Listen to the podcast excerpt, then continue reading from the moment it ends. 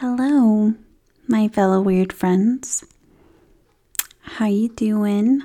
Thank you for being so patient to get the second episode up of your cutoff.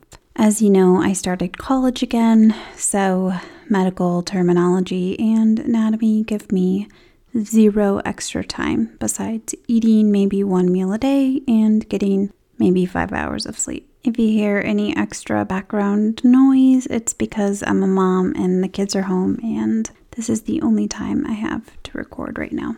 So, last episode, we left off where there was the pile of bloody clothes Joel Michael Jr. had cut off of his lifeless mother and his father's body.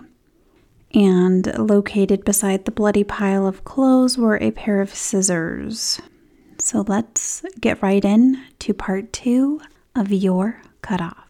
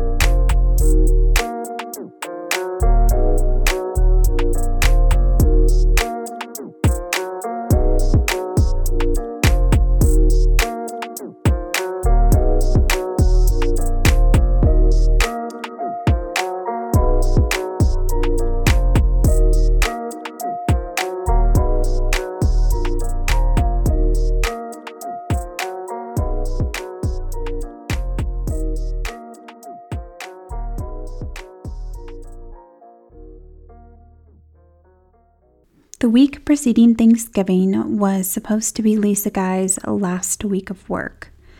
Friday being the very last day, and then she was a retired woman.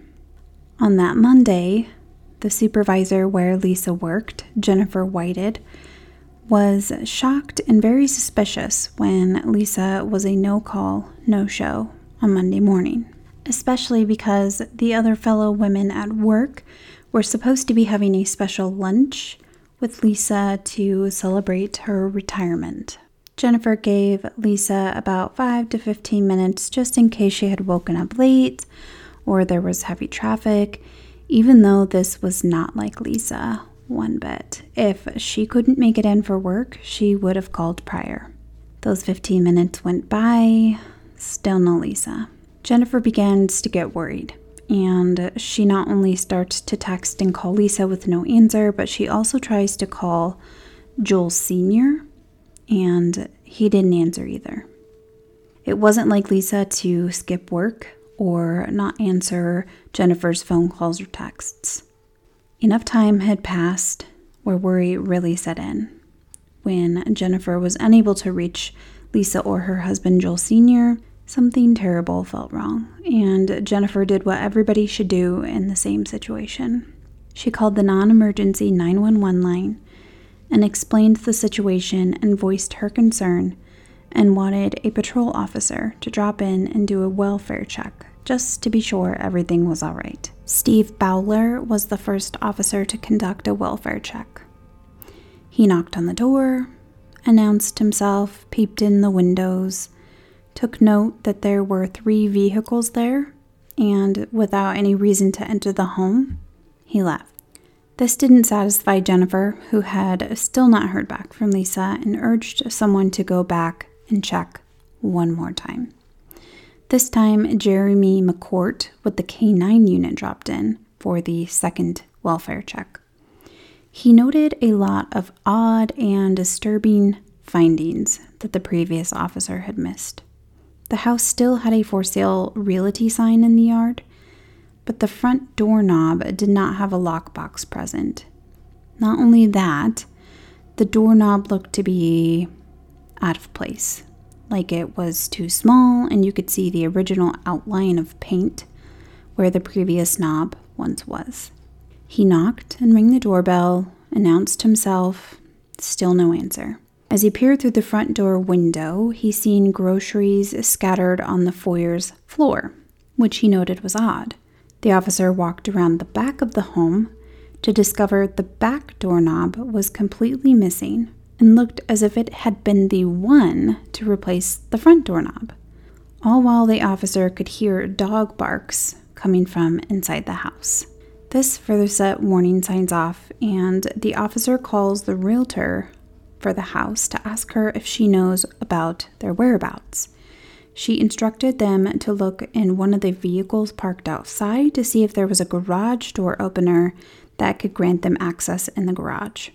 When the garage door was opened, the officer and a few more officers who had arrived on scene made note of what looked like gas cans containing some form of liquid in the garage. Nothing else seemed to be out of place except the door leading into the house felt very warm. The officer could feel from the inside of the house the heat radiating out to the garage. And there was a very strong but unidentifiable odor. This is when the officers knew they had reasoning to enter the home.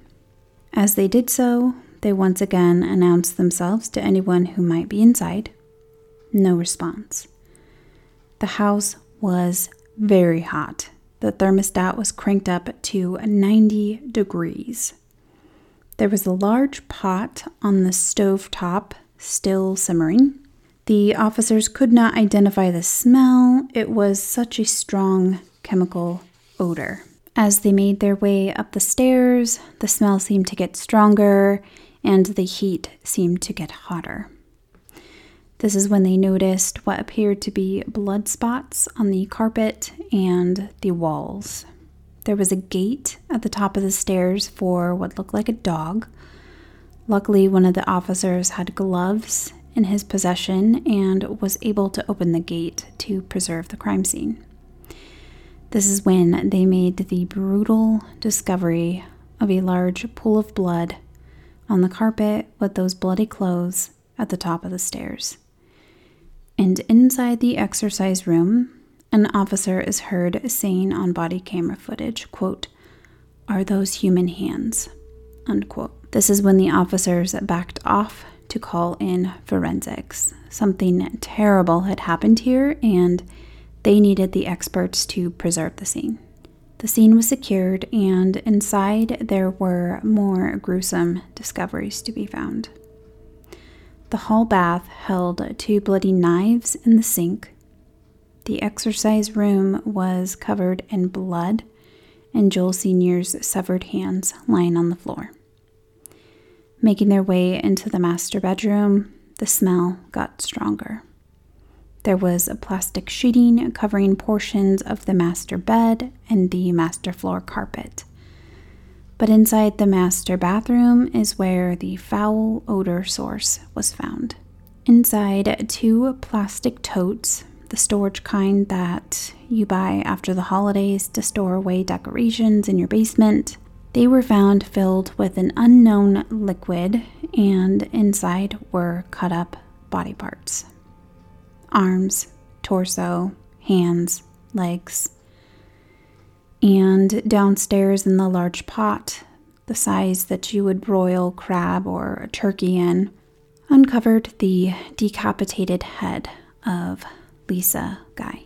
Once Joel Michael had finished the brutal killings and removal of clothing from his parents, is when he went to town on mutilating the body in hopes of a quick decomposition process, all a part of a very well thought out plan which we will cover later, um, that was found in a handwritten note in the bedroom that Joel Michael had stayed in over the holidays. But before this note was found, there was a receipt that was found that had a time and date stamp on it from Walmart. And the items on that receipt were medical items such as bandages, um, things that you would purchase if you were wounded, a first aid kit. So, as usual, they traced the receipt back to a self checkout video surveillance at Walmart. And who was making the purchases?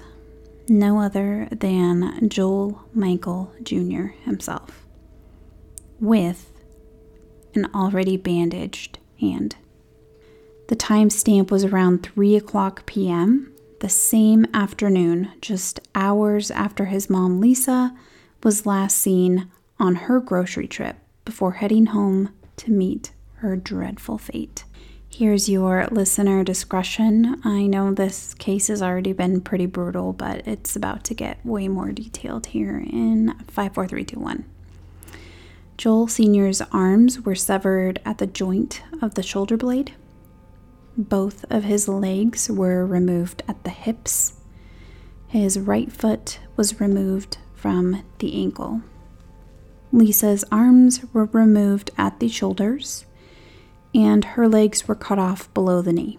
Her right hand was severed from her right arm, and her head was completely decapitated from her torso.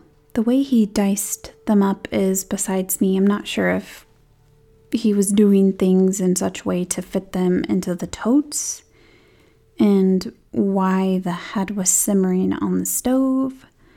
The anthropologist testified that Lisa's head was broken from part of the spine, the atlas, meaning that he discovered that a blunt force object was used to apply pressure to her neck before it was severed from her spine. The body parts were placed in separate sterilite totes and covered with a corrosive liquid substance, some of which from the receipts and evidence in the house was Drano drain cleaner. The timeline thus far proves that the murder took place November 26th, and Joel Michael returned to Baton Rouge on the 27th. The bodies were discovered on November 28th. Joel Michael was arrested from his apartment in Baton Rouge, Louisiana. There's still so much to cover in this case, and so next episode we will get further into the trial of Joel Michael Jr. I watched the entire trial streamed on YouTube, not live. I had found this maybe months later. I believe his sentencing is set for this month. I found it to be very difficult at times to listen and disturbing to look at Joel Michael's emotionless face. Thank you for sticking around if you have made it this far. Don't forget to subscribe if you like this podcast and share this link with your friends on social media. I always appreciate and love ratings and reviews. I read every single one. Thank you, Franny and Shiloh, for the awesome five star ratings and reviews.